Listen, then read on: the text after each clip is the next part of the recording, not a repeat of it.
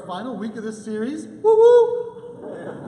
Uh, you, you, don't have the same passion about that that I do, um, but that's okay. Uh, over the past two months, if you haven't been with us, we've been uh, in the book of Revelation looking at seven different letters. But Jesus wrote these seven different letters to these different churches, and um, today we're going to look at the final letter that he wrote. He wrote to the church at Laodicea. Um, and it's found in Revelations chapter 7, or chapter 7, chapter 3, verses 14 through the end, or 22. Now, while you're flipping there, I just want to go back for a second. All right, I'm going to go back for a second, and I want to look at these six things, these six things that the believers had lost focus on, and the, the things that Jesus had said to them that they should be doing. Were the great things that he had for them to pursue? So in week one, we had the church at Ephesus, right? Ephesus had forgotten their first love. And Jesus said to them, He said, I desire for you to be a great commandment church. In other words, a church that loves God and loves people. And we said as a part of that that we believed that really what he was saying is, is that we should be a church that's not only about our friends, but about our friends' friends, right? That we should be looking forward to them coming and developing a place that is welcoming and engaging for them. Then we had church number two, right? It was Smyrna. We had that wonderful way to learn how to say that word, Smyrna. If you can't say that one, it's perfectly fine to just do it like that. And so um, in this church, we had this forgotten comfort. This was a persecuted church. Everything was uncomfortable. They had forgotten what a comfortable life looked like. And Jesus said to them, That's okay. And he said, I have a great calling for you, and a calling to live out a life for me. And uh, we, we said as we walked away from this church that Jesus has a great calling on all of us as individuals, and living out the passions and the purposes of our life is part of that calling, and to do that for the glory of the church. Week three, we came back to Pergamos, right? And Pergamos had a, a forgotten sin, something that they had let creep in to what was going on. And Jesus said to them, He said, Look, I want you to have a great concern for truth and for doing things right.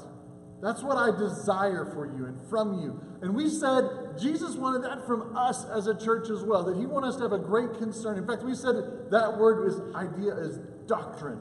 And doctrine is this doctrine is uh, anything that we uh, say or do or are teaching from God about God that directs us to the glory of God. All right, let me say that again because I messed it up really bad. So, doctrine is teaching from God, about God, that directs us to the glory of God. That's what doctrine is.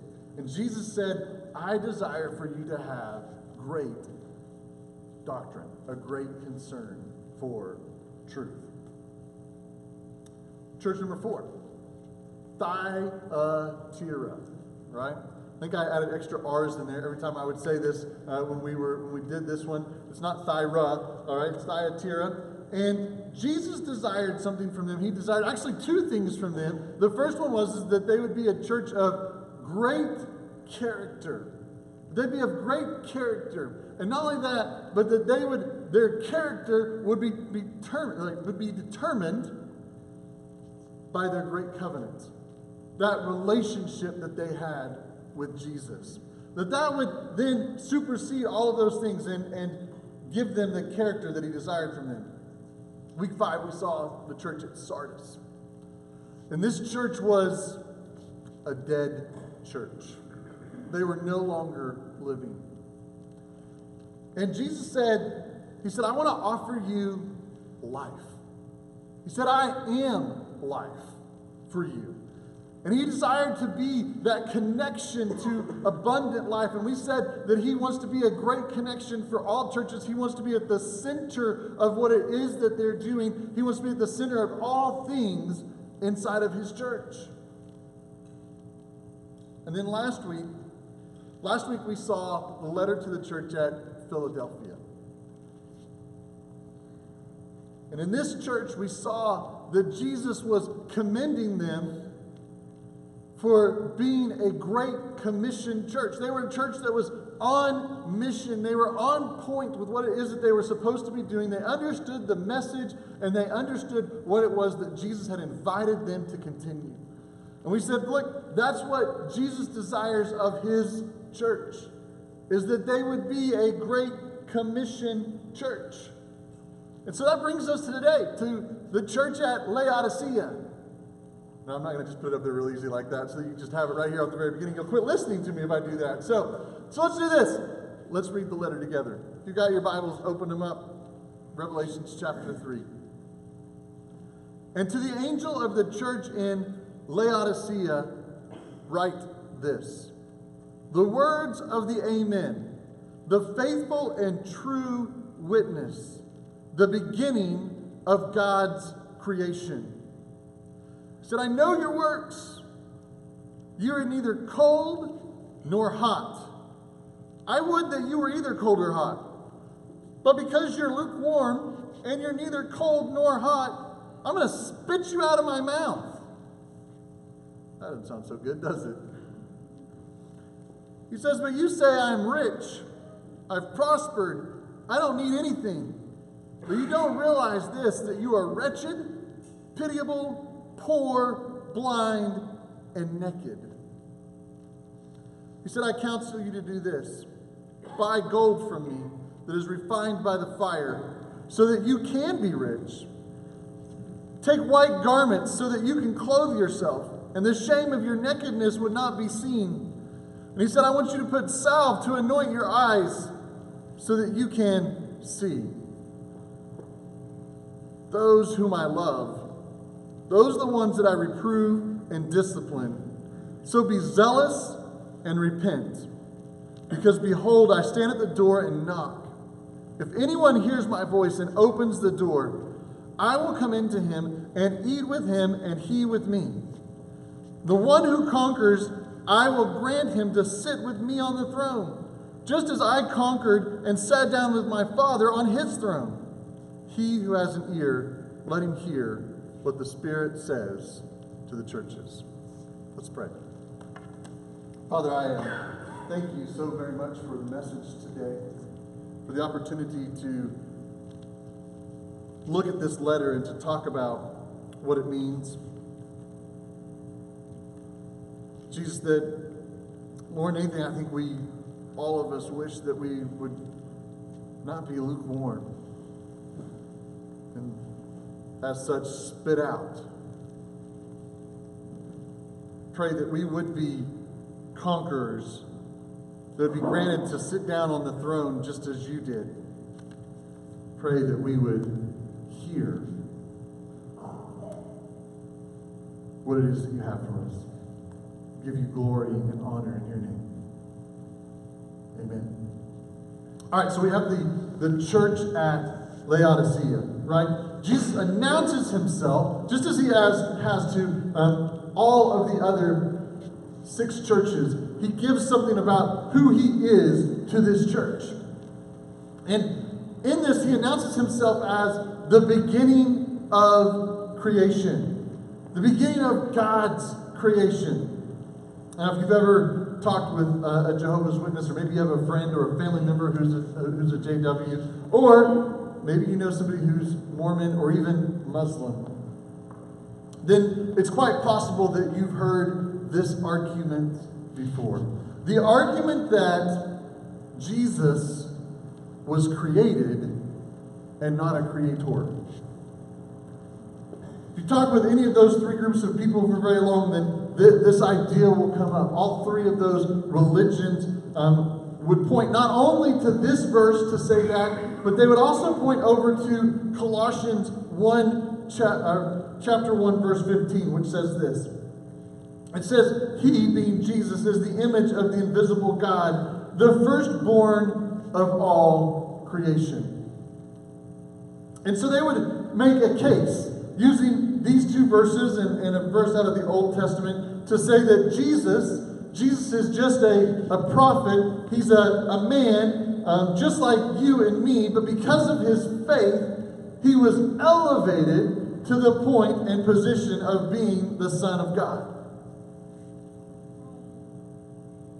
Now, in just a second, I'm going to continue on reading in the book of Colossians about what it says, and we're going to come back and answer this question about who is Jesus?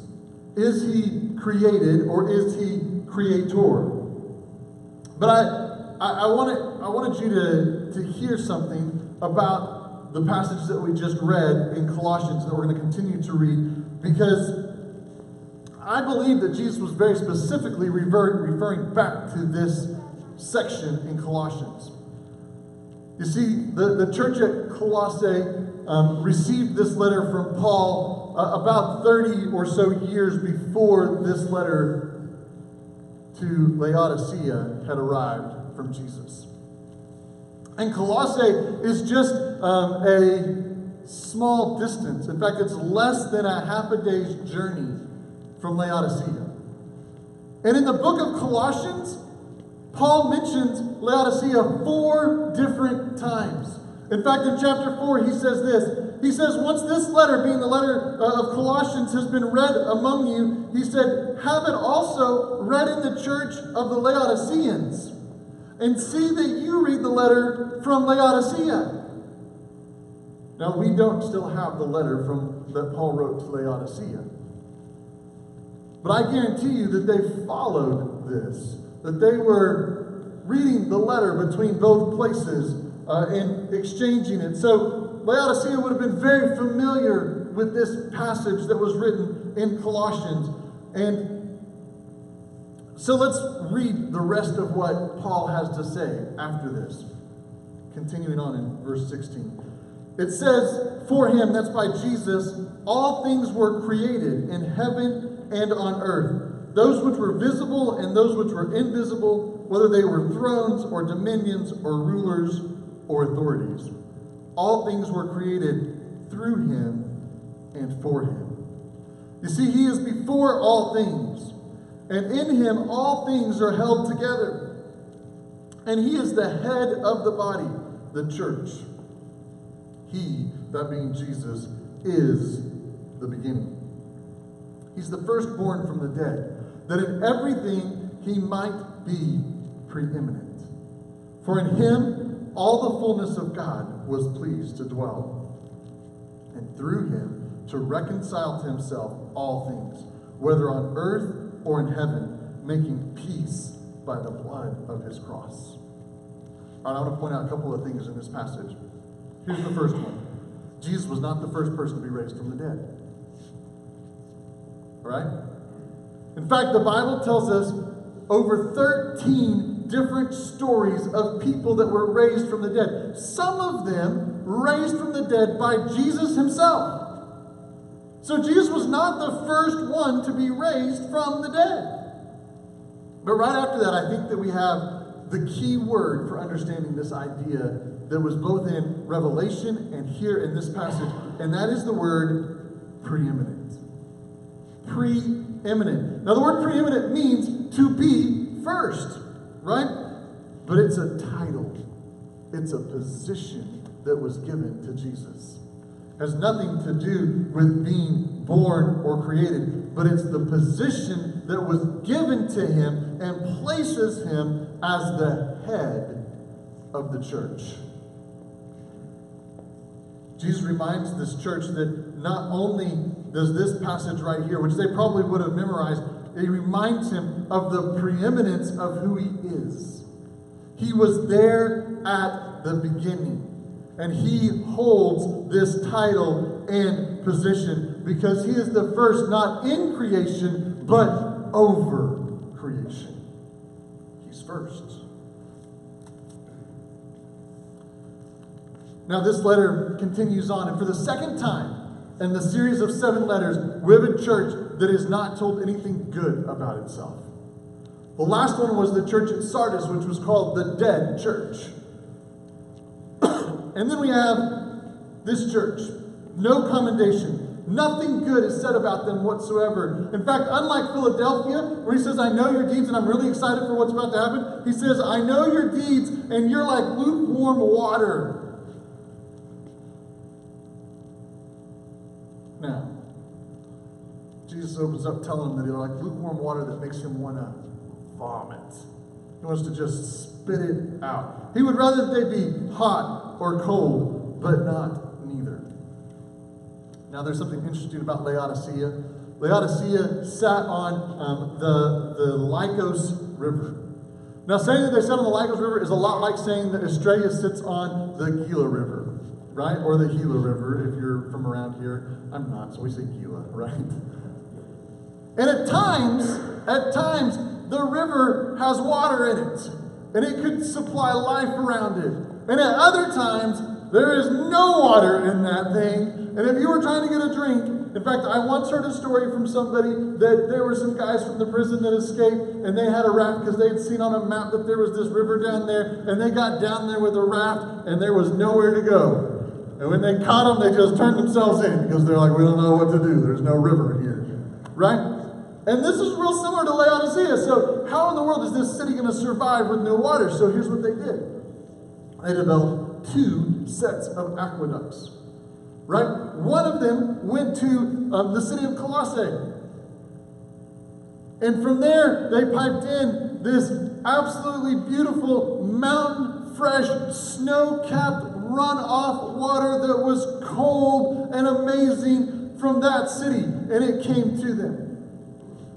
And then from the other side, Hierapolis was there. And Hierapolis had this amazing mineral hot spring. It was incredible. And so they piped that one in. And so you'd think this is great. They have hot water and cold water coming in, but the problem was by the time the water got to them, it was no longer hot. It had traveled and had cooled off and the minerals had began to deposit all through the aqueduct. In fact, um, Laodicea is thought to be the inventors of the manhole because they had to pop the covers off and climb into the aqueducts and clean the mineral deposits out so that water could continue to flow to them. Hmm, we understand that around here, don't we? And the water that would come from, from Colossae would be so cold when it started, but as it came down the mountainside and it was in the, the, the, pipe system, it would get heated up by the 100 and 110 degree temperatures outside. And by the time it got to them, it was no longer cold water. Their water was always lukewarm. In fact, the water was something that nobody in the city would drink. They wouldn't drink it because they were worried about the bacteria and the minerally tastes that were in it. It was just awful.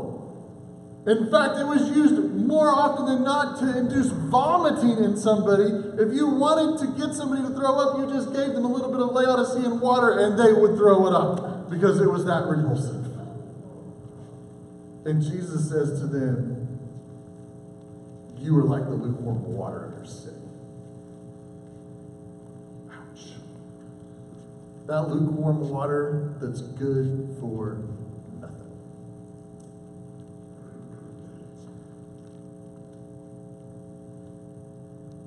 You know, Jesus told them that he would vomit them out, but it's not the only thing that would have conjured up. You see, um, Leviticus 18 28 says this. It said, said, Lest the land vomit you out. This is God talking to the Israelites. He said, Lest the land vomit you out when you make it unclean, uh, just like it vomited out the nation that was before you. You see, God had this idea of when somebody was pursuing something, especially things that were connected to idolatry, and not pursuing Him, if they were walking away from God, that He would them out of the blessing that He'd given to them. I think that really that's what Jesus is threatening here. If He says, if you continue to be lukewarm, it's not just that there's this idea of bacterial growth inside of you that is gross and disgusting, but really, if you have continued to leave what it is that I've called you to, right? You could be cold that cold water from Colossae was refreshing and it was good to drink and it was something that people looked towards, right? But you're not that. And the hot water that came from the, the mineral springs, right? Those were healing waters. Somebody could go sit and relax in that and, and it would feel so good. Both of those two, the hot and the cold, were useful. He says, but you're lukewarm, you're good for nothing. You're not useful at all. And if you're going to be like that, and if it's because you're pursuing idolatry, then I'm just going to spit you out. What a vivid picture, right? That was so, so applicable to this particular group of people that they would have understand, that they would have understood this. You know, after using the, the water to paint this incredible picture, Jesus then uses three more things to communicate to this church. He says to them, He says, You have a need for riches, clothes, and eyesight.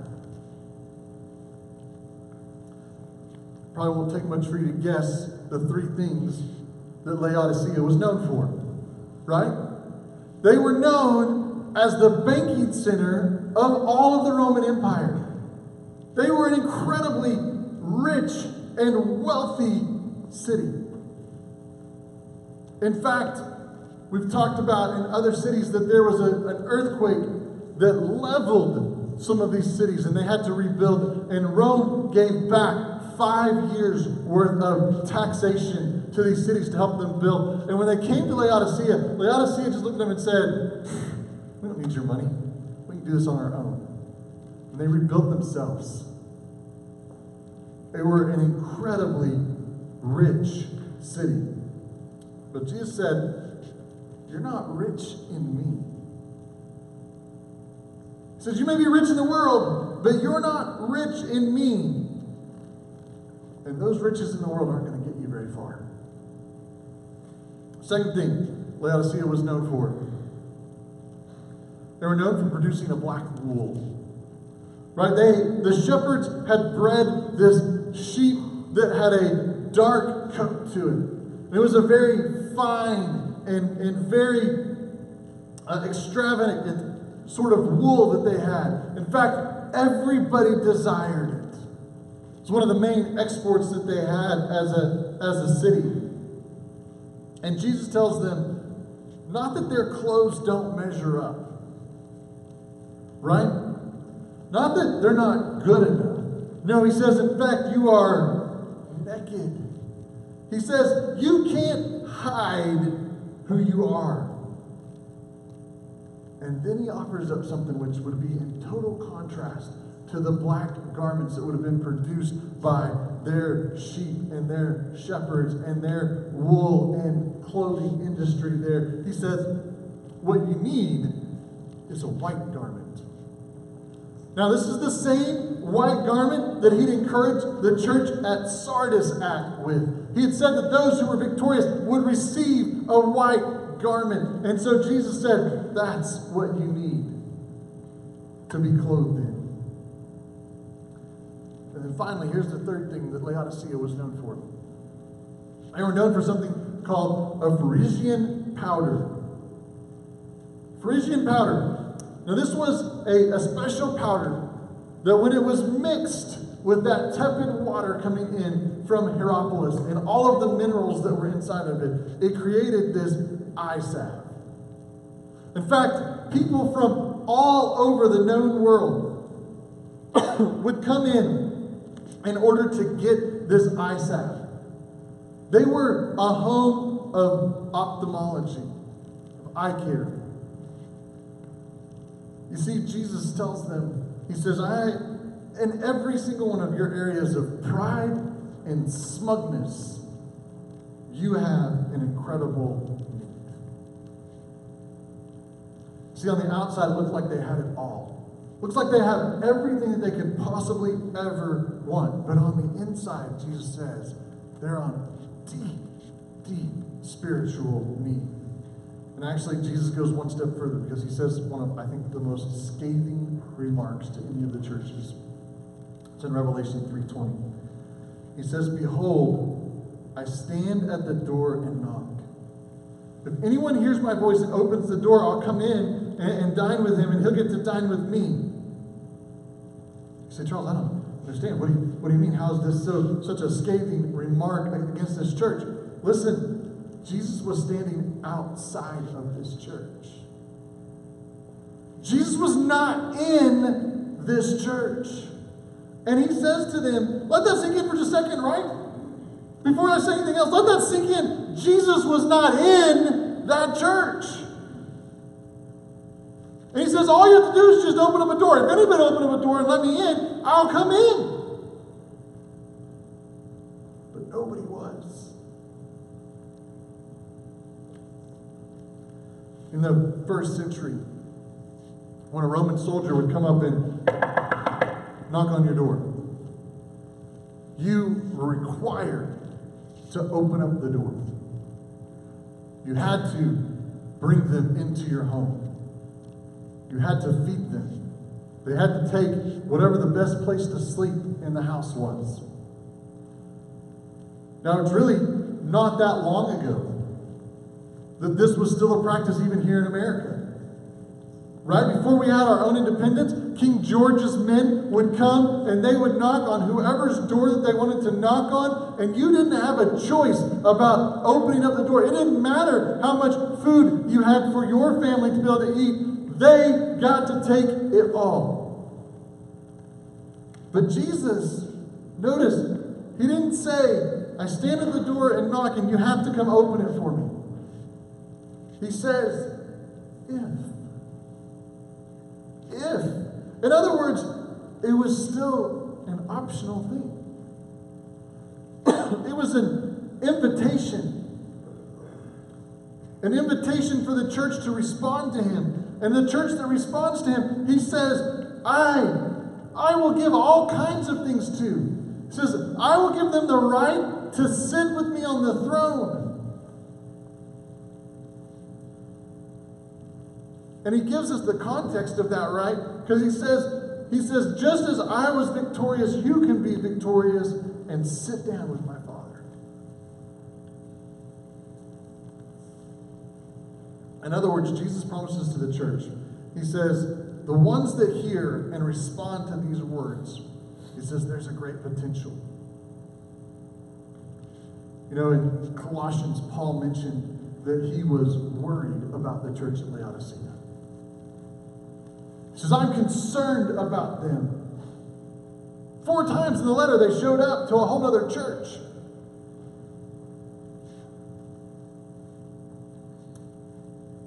And then Jesus writes this incredibly scathing letter to them.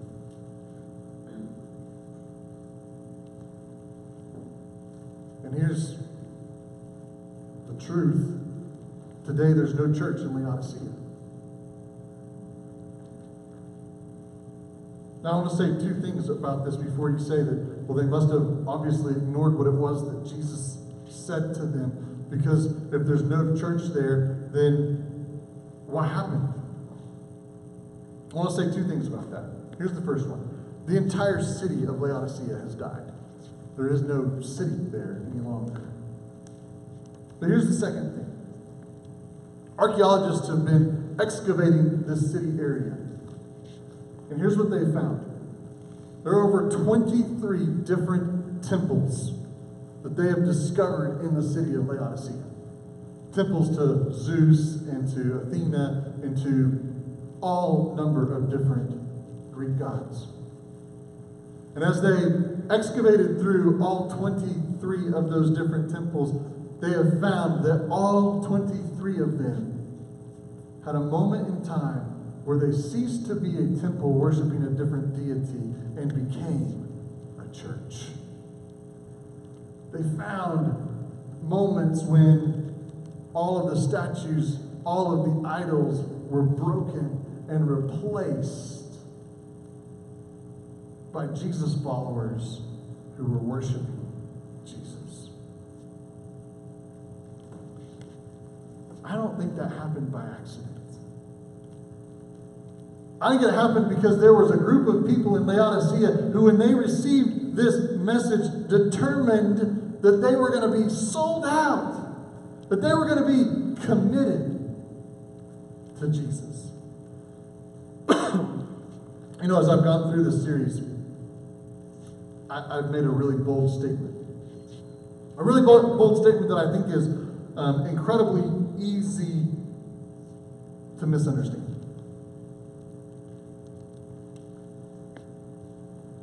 And it happens with our mission statement. For the last year, we've said that we exist to be the church. And during the course of this series, um, we've said that we exist to be um, not just the church, but a great church. That we believe that we're supposed to lead people towards that end and towards that goal. Now, that is very easy to look at that and go, that sounds incredibly self-serving, and it does, and I wrestle with that all the time. Is that a right thing? In fact, we may not even keep the great in there. We may try to repackage how it is because I'm not sure that I can spend every week like I'm getting ready to right now to talk about what it is that I mean by this. Because I don't mean that we should be great as in a number of people. I don't mean that we should be great as in the number of baptisms that we have every single year. I don't mean that we should be great in the amount of money that we're giving. Yes, all of those things are nice, and we will have an offering at the very end, okay? Um, but that's not what I mean by talking about being a great church. You see, I think Jesus in these letters is saying that I desire some great things from my church. I desire for my church to be a great commandment church, a church that is committed to putting me first and putting others right there alongside of that and loving God and loving people. I think it's about a church that is understanding the great calling that's been placed on each of their lives to live that out. I think it's a church that has a great concern for the truth. I think it's a church that's known for great character, which is determined by the covenant that they've entered into with their God. I think it's a church that has Jesus as its great center and nothing else. And it's all for one purpose, and that's the purpose of the Great Commission. So when I say that I want us to lead people to be a great church, it has nothing to do with talking about what's right here. It's talking about that I desire for that kind of great commitment, those kind of great values for our church together, for the church. I value each of those things. My prayer is that as a group as a people that meet here that we would value those things. That we would be a group of Jesus followers that would live out that kind of great commitment, not only in our individual lives, but together. Here's what I want you to do. I'm going to take out your welcome card in just a second. Right? Now, if you're a guest with us today, in just a moment, we're going to take the offering. And when we do, here's all that we're going to ask of you, right? Even from this next section about what we're about to do, all that we're going to ask from you is, is that you have filled out that information card with your name and phone number and that you'll place that in the offering basket. But if you've been with us for a little while, right? I'm going to ask you if you're willing to make that kind of commitment. That kind of great commitment that I think Jesus is calling us to together. If you're willing to commit to not only live out these kind of values, but to pray for them, pray for them to be present, not only in our own lives, but in the lives of those who are gathered together here for the purpose of being a church. And if that's you, you say, you know what? I'll be committed to that. Even those of you that are just here part time. You're like, no, I, I'm only here for a few months out of the year. Great. You can say, I'm committed to that kind of thing when I'm here to live that out, but I'm also committed to praying for you to continue to do that, to live those things out when I'm not. If that's you, if you're like, I'm committed to that, would you write on the prayer section, would you write the word amen? Amen. Now, I want to be clear. Writing the word amen does not make you a member of our church. Right? That's not what you're saying or not what you're stepping into right here. What you are doing is you're just saying, I agree. I agree with these values and the direction of this church. You know, Jesus, in his introduction to the church, said, He said, I am the Amen.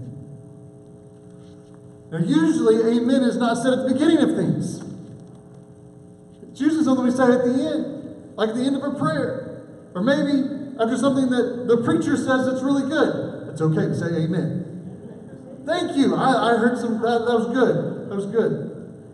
Now, I've always heard this. I've always heard that Amen means so be it. Right? Whatever it was that was said, so be it. May it come to pass, may it happen that way. But this week, I read a guy, his name was David Chilton. And he said, Amen's a whole lot more forceful than that. By the way, before I tell you what he said about it, did you know that Amen is considered the only word that has made it across every ma- major language in the world today? It's the only word that has been found in every major language across the world today. Here's what David Chilton said about it. He said the word amen is really an oath. He said to say amen means to call down upon oneself the curses of the covenant.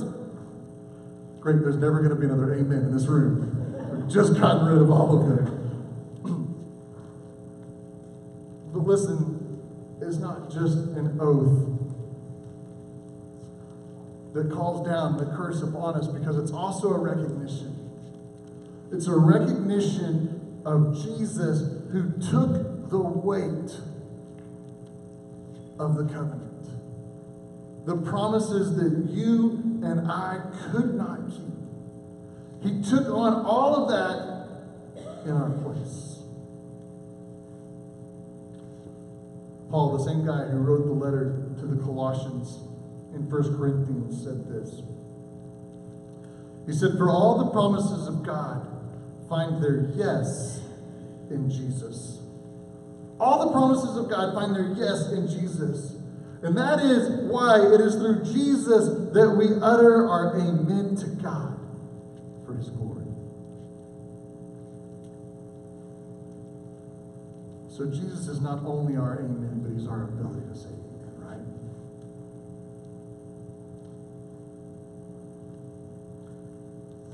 You know, there's one other thing.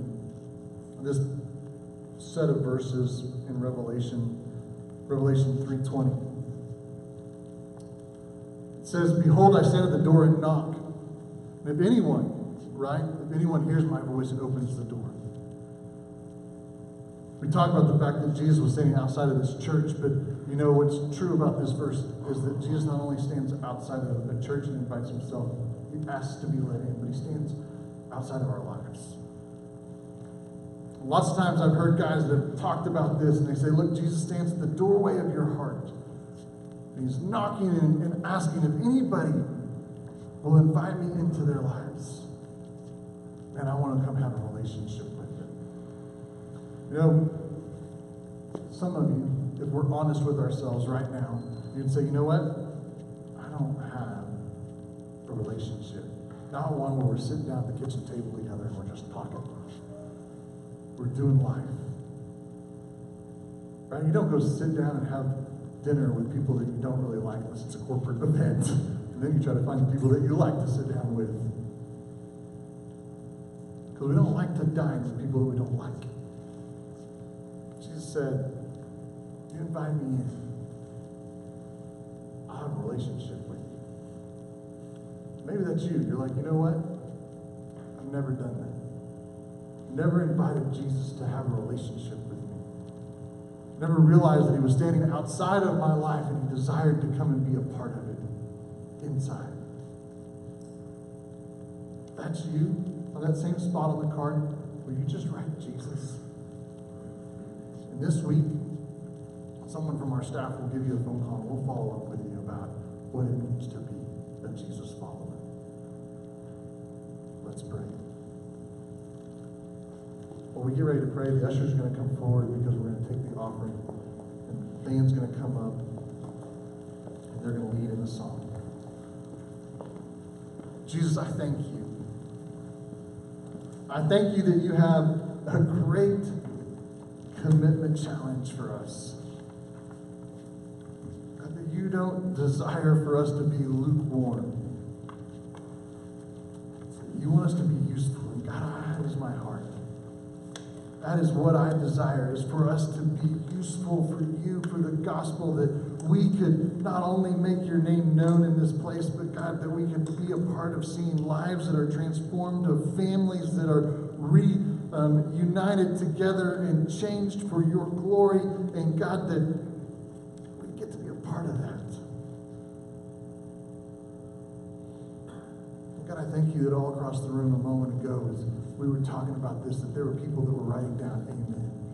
There were people that were saying, I want to be a part of a church that is like that. I want to live that out in my own life. I want to pray for that. I you to change my heart towards that because that is great.